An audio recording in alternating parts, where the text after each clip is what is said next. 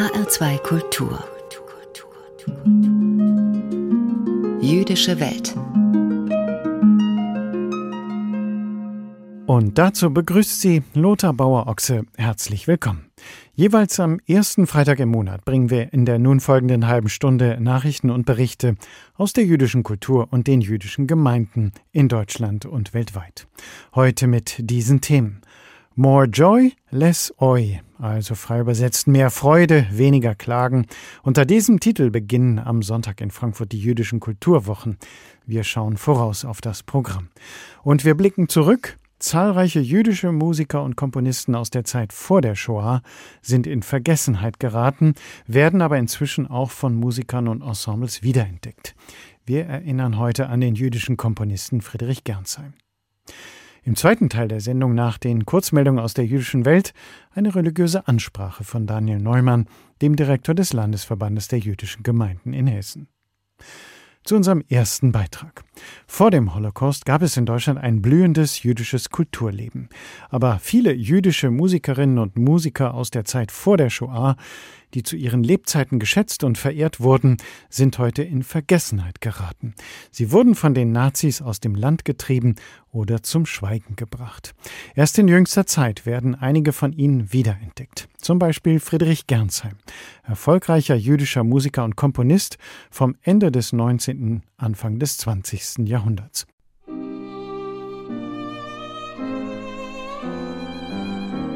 Behutsam, klar und trotzdem verträumt, so klingt die Musik von Friedrich Gernsheim, aber auch virtuos und energiegeladen, Musik, die man genießen kann.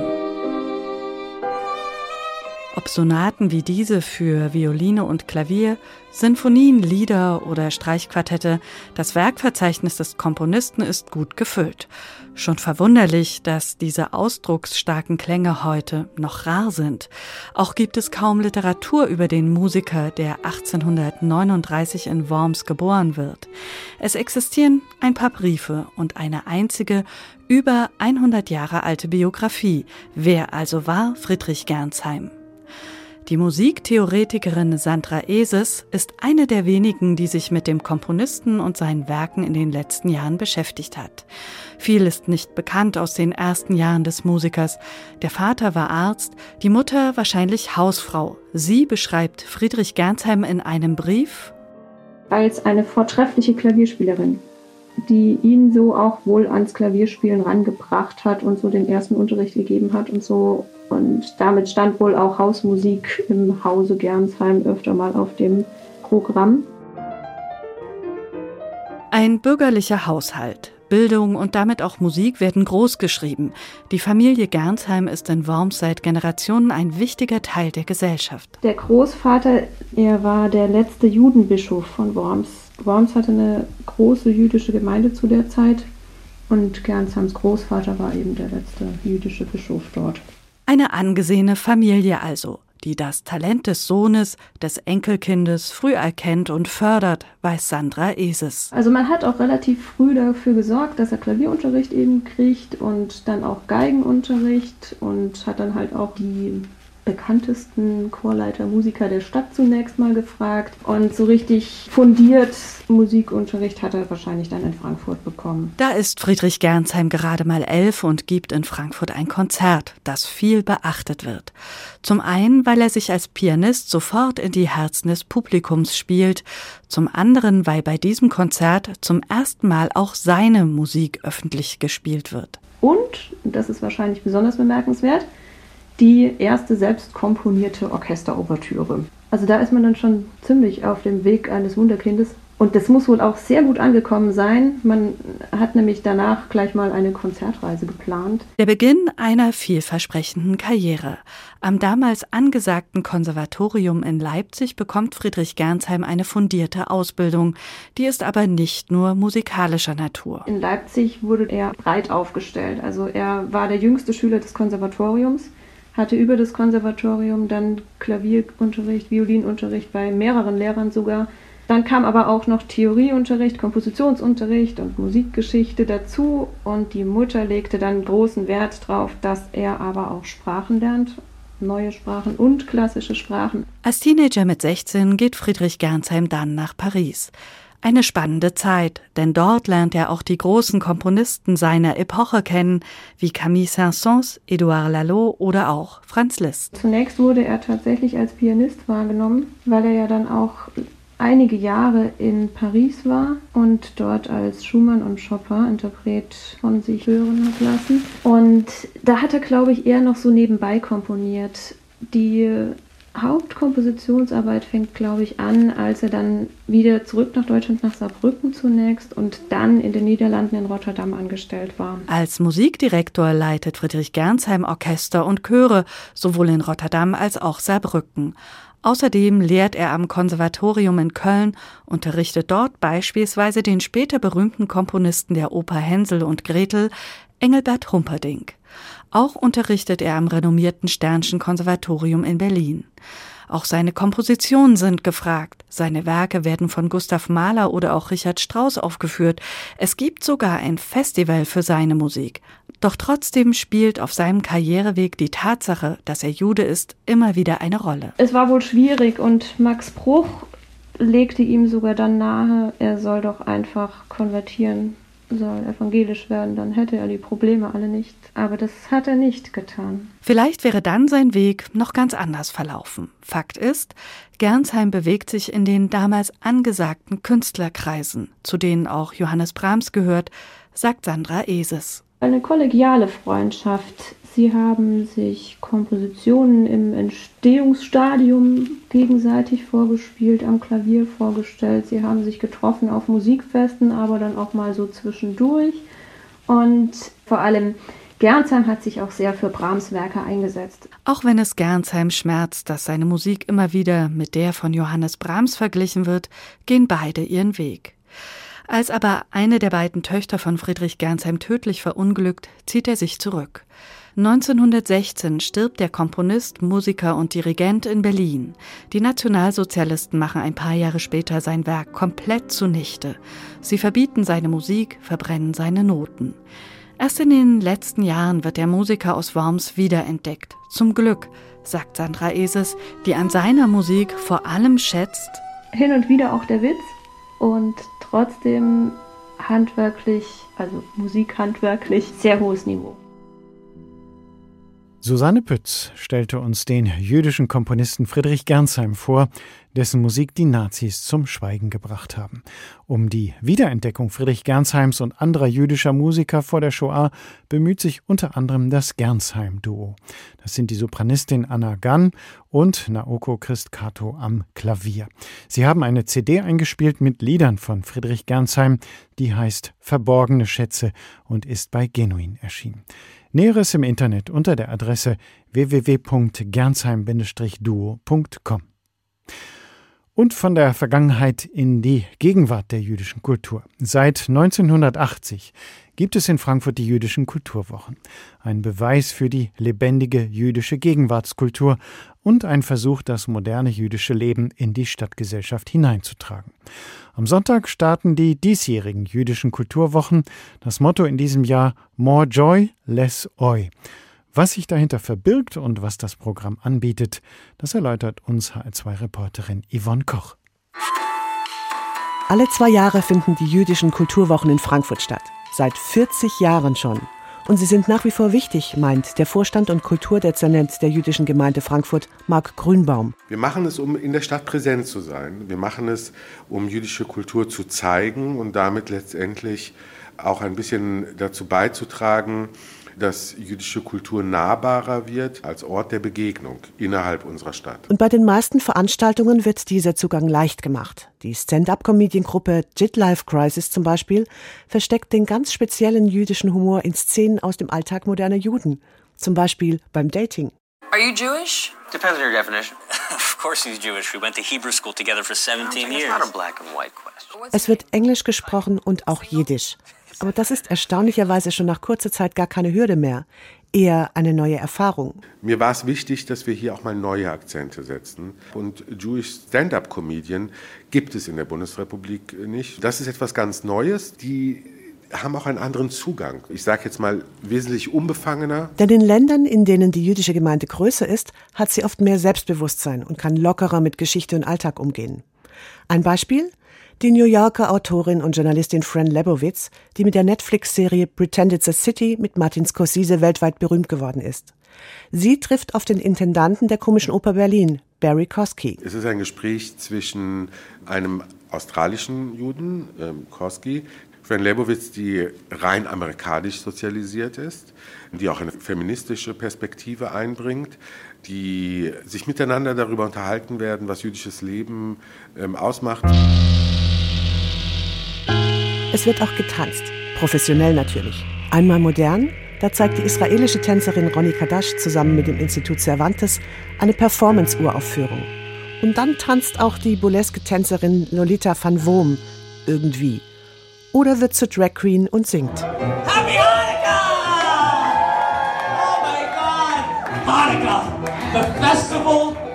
aber es werden auch ernstere Töne angeschlagen bei den jüdischen Kulturwochen. Beim Gespräch über Rechtsextremismus in deutschen Sicherheitsbehörden zum Beispiel. Moderiert von Michel Friedmann.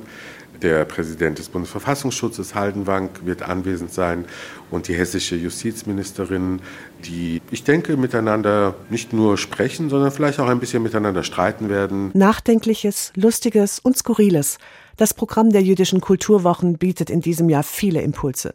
Und dem Kulturdezernenten Marc Grünbaum ist es wichtig, dass Juden und Nichtjuden gleichermaßen davon profitieren können. Weil es ein mit Sicherheit unbefangeneres jüdisches Leben gibt, was eben allerdings maßgeblich außerhalb der Bundesrepublik stattfindet, was gleichzeitig auch ein Hinweis darauf ist, wo vielleicht noch die Baustellen jüdischen Lebens in der Bundesrepublik sind.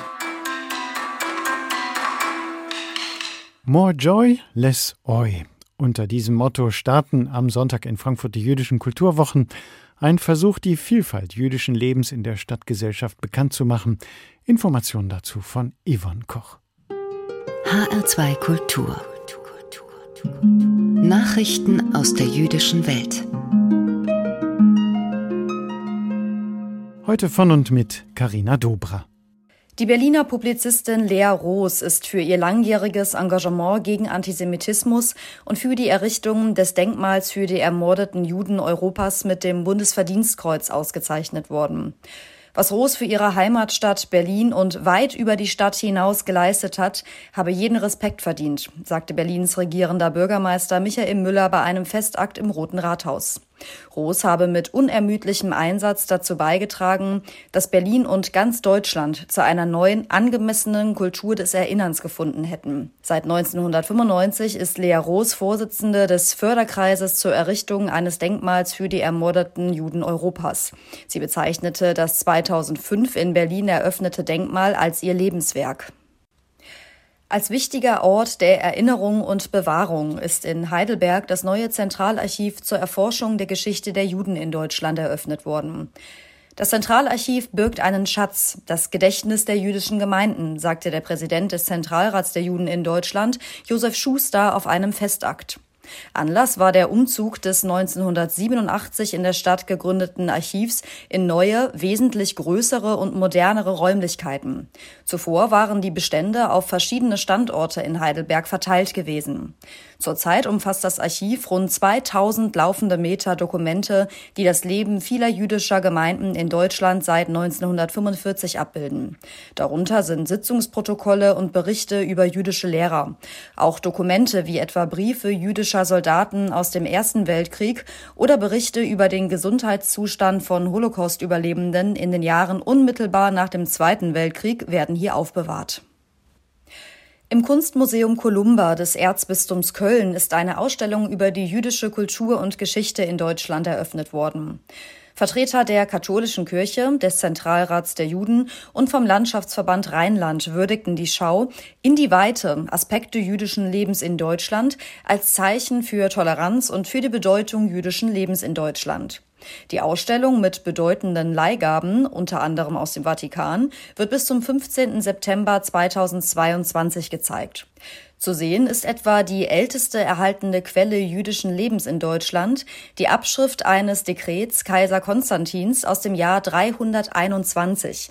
Das Dokument ist Anlass des Festjahres 1700 Jahre jüdisches Leben in Deutschland. Drei Geschichtsprojekte von Schülern und Auszubildenden aus Leipzig, Halle und Warburg in Nordrhein-Westfalen sind mit dem Margot Friedländer Preis der Schwarzkopf Stiftung Junges Europa ausgezeichnet worden. Eine Schule aus Kassel konnte sich außerdem über einen Anerkennungspreis freuen. Überreicht wurden die Preise in Berlin bei einer Online-Festveranstaltung von der 99-jährigen Namensgeberin, Zeitzeugin und Holocaust-Überlebenden Margot Friedländer. Ausgezeichnet wurden das Projekt Spuren im Stadtbild über Verfolgung und Enteignung Leipziger Juden der Humboldt-Schule Leipzig, das Tagebuch der Gefühle der Stiftung Bildung und Handwerk in Halle und der Unvergessen-Podcast des Johann Konrad Schlauen Berufskolleg Warburg. Die Freie Schule Kassel und die Deutsche Schule Medellin in Kolumbien haben Anerkennungspreise für ihre Projekte In My Pocket und Erinnern für die Gegenwart bekommen. Nach einem Jahr Neues Jüdisches Museum Frankfurt fährt nun eine speziell umgestaltete Straßenbahn durch die Main-Metropole. Die Straßenbahn unterstreicht das Selbstverständnis des Jüdischen Museums als Museum ohne Mauern, das in die Gesellschaft hineinwirken will, sagte die Frankfurter Kulturdezernentin Ina Hartwig bei der Vorstellung der Tram. Neben dem Schriftzug Wir sind jetzt ziert die Straßenbahn zum Beispiel das Gemälde Moses von Moritz Daniel Oppenheim und ein Amateurfoto aus dem Jahr 1912, das Anne Franks Tante und Onkel beim Theaterspielen zeigt. Zu sehen sind außerdem Fotos der Frankfurter Gastronomen James und David Adinast und der Sängerin Joy Dina Lane. Soweit die Nachrichten aus der jüdischen Welt. HR2 Kultur. Jüdische Welt. Ansprache. Im zweiten Teil unserer monatlichen Sendung mit Themen aus dem jüdischen Kultur- und Geistesleben hören Sie jetzt eine religiöse Ansprache von Daniel Neumann, dem Direktor des Landesverbandes der jüdischen Gemeinden in Hessen. In seinem Buch Ceremony and Celebration beschreibt der frühere Oberrabbiner Großbritanniens Jonathan Sachs eine der amüsantesten Szenen der anglo-jüdischen Geschichte. Sie ereignete sich am 14. Oktober 1663, Sieben Jahre waren vergangen, seit der nicht unumstrittene Oliver Cromwell den Juden die Rückkehr nach England ermöglichte, nachdem diese Jahrhunderte zuvor von englischem Boden vertrieben worden waren. Im Zuge der Rückkehr wurde in der Londoner Innenstadt eine kleine Synagoge eröffnet. Eines Tages nun beschloss der berühmte Tagebuchschreiber Samuel Pepys, dieser neuen Kuriosität einen Besuch abzustatten, um Juden beim Gebet zu erleben. Was er dabei beobachtete, verblüffte und empörte ihn zugleich. Denn wie es der Zufall oder die Vorsehung so wollte, fand sein Besuch nicht an einem gewöhnlichen Tag statt, sondern an einem besonderen Feiertag und seine Eindrücke beschrieb er wie folgt. Der ganze Gottesdienst wird in Hebräisch gesungen. Es gibt keine Disziplin, nur ziemliche Konfusion. Dann werden ihre Gesetze, die sie aus der Lade herausnehmen, von mehreren Männern getragen, vier oder fünf insgesamt, und sie helfen einander. Jedenfalls tragen sie sie immer im Kreis herum, wobei gesungen wird. Aber mein Gott, diese Unordnung zu sehen, das Lachen, den Spaß und keine Aufmerksamkeit, sondern ein großes Durcheinander während des ganzen Gottesdienstes. Mehr wie Tiere als Menschen, die den wahren Gott kennen. Ich habe so etwas noch nie gesehen und hätte mir auch nicht vorstellen können, dass es irgendeine Religion in der ganzen Welt gibt, die so absurd durchgeführt wird wie diese. Soweit Samuel Pepys. Nun sind jüdische Gottesdienste als solche schon nicht ganz so diszipliniert und durchorchestriert, wie man es etwa von den christlichen Pendants kennt. In Synagogen geht es in aller Regel etwas lebhafter zu, unsteter, umtriebiger. Was unter anderem mit der Struktur des Gottesdienstes zu tun hat, wonach nur bestimmte Teile gemeinsam gesprochen oder gesungen werden. Dabei steht ein jeder Beter selbst vor Gott, ohne Mittler oder Verbindungsmann. Da man aber nicht nur vor Gott steht, sondern auch inmitten von Mitbetern, kommt es schon mal vor, dass der Ewige den Aufmerksamkeitswettbewerb verliert. Außerdem sind die Gottesdienste mitunter ziemlich lang, weshalb man gerne auch mal das Gespräch mit Umstehenden sucht. Um zu lernen und zu vertiefen oder um zu plaudern und sich abzulenken. Und nicht zuletzt ist eine Synagoge für viele Beter wie ein Zuhause. Und der Ewige ist unser Vater. Zumindest wird er in manchen unserer Gebete so beschrieben. Avinu Malkeinu, übersetzt unser Vater, unser König. Mit anderen Worten, wir fühlen uns, wie wenn wir unseren Vater besuchen. Einen Vater, den man liebt und fürchtet, verehrt und respektiert, und in dessen Nähe man sich geborgen, geliebt und behütet fühlt. So wie zu Hause. Und diese Intimität, dieses Näherverhältnis, diese Geborgenheit spiegelt sich historisch in vielen Synagogenbauten wider. Denn Synagogen waren im Vergleich zu den enormen kirchlichen Prachtbauten eher klein und bescheiden, wobei Ausnahmen bekanntlich die Regel bestätigen.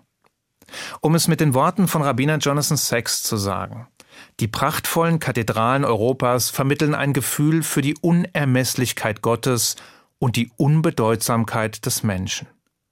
Die Synagogen wiederum, in denen manche unserer bedeutendsten Rabbiner gebetet haben, zeugen von der Nähe Gottes und der Größe des Menschen. Es sind Orte, die uns nicht unbedingt zur Reflexion über unsere eigene Bedeutungslosigkeit anhalten oder uns mit ihrer Größe und Pracht erschlagen oder uns in Ehrfurcht und Staunen versetzen, sondern es sind Orte, die einem das wohlige Gefühl vermitteln, zurückzukommen, dahin, wo man hingehört, nach Hause. Und deshalb bewegt man sich als Jude wohl auch natürlicher, ungezwungener und lockerer in seinem zweiten Zuhause, sprich der Synagoge. Aber nun zurück zu Samuel Pepys Beobachtungen aus dem Jahr 1663. Was er an diesem Tag zu sehen bekam, war nicht nur die Lebhaftigkeit eines gewöhnlichen Gottesdienstes, sondern es war mehr als das. Er hat, ohne es zu wissen, eines der ausgelassensten und fröhlichsten jüdischen Feste besucht, das Freudenfest der Torah, Simchat Torah. Obwohl dieses Fest weder in der Torah noch im Talmud explizit erwähnt wird, hat es sich im Lauf der Zeit prächtig entwickelt. Nicht, weil es von unseren Weisen etabliert worden wäre, sondern weil es von unten gewachsen ist. Eine Art Graswurzelfest. Und dieses wird außerhalb Israels unmittelbar nach oder mit dem Ende des Laubhüttenfestes gefeiert. Quasi am neunten Tag des achttägigen Sukkot-Festes, welches eigentlich nur sieben Tage dauern sollte. Klingt das kompliziert und widersprüchlich? Das ist es auch, weswegen wir es für dieses Mal dabei belassen. Jedenfalls feiern wir am neunten Tag des Laubhüttenfestes das Freudenfest der Torah. Zu dieser Zeit endet der jährliche Zyklus der Toralesungen, sprich der fünf Bücher Moses. Und ein neuer Zyklus beginnt. Was das bedeutet? Im Lauf eines Jahres wird die Torah von Anfang bis Ende gelesen. Ein Abschnitt jede Woche. 304.805 Buchstaben insgesamt. Einstmals gab es in Israel die Praxis, die Lesungen auf drei Jahre aufzuteilen, womit es etwas entspannter zugehen würde. Doch leider hat man beschlossen, die Praxis der Juden aus Babylonien zu übernehmen und damit den einjährigen Lesezyklus. Aber wie dem auch sei. Wer die Lesung eines Abschnitts im Rahmen eines Gottesdienstes schon einmal miterlebt hat, dem wird nicht entgangen sein, dass der Vorleser mitunter rasend schnell durch die Kapitel fegt. Wenn er sein Metier beherrscht, erlebt man melodiöses Hochgeschwindigkeitslesen par excellence. Sie fragen sich nun vielleicht, wie man die Inhalte eigentlich erfassen oder begreifen kann, wenn so schnell vorgelesen wird, dass einem fast schwindlig wird. Noch dazu in der Originalsprache, also im biblischen Hebräisch. Gute Frage. Das fragen sich auch die meisten Anwesenden. Denen geht es nämlich kaum besser. Aber erstens hat ja jeder eine Bibel zum Nachlesen zur Hand. Zweitens ist da auch eine Übersetzung in der Landessprache drin. Und drittens gibt es ja im besten Fall noch einen Rabbiner, der in seiner Rede auf ein bestimmtes Thema des Wochenabschnitts eingeht. Das ist zwar oft nur ein Satz oder ein kurzer Absatz, aber es ist besser als nichts. Und schließlich hat ja jeder allein oder in Gemeinschaft auch später noch die Möglichkeit, tiefer einzusteigen und mehr zu lernen. Schaden kann es nicht. Ganz im Gegenteil, denn das lebenslange Lernen ist das Ideal.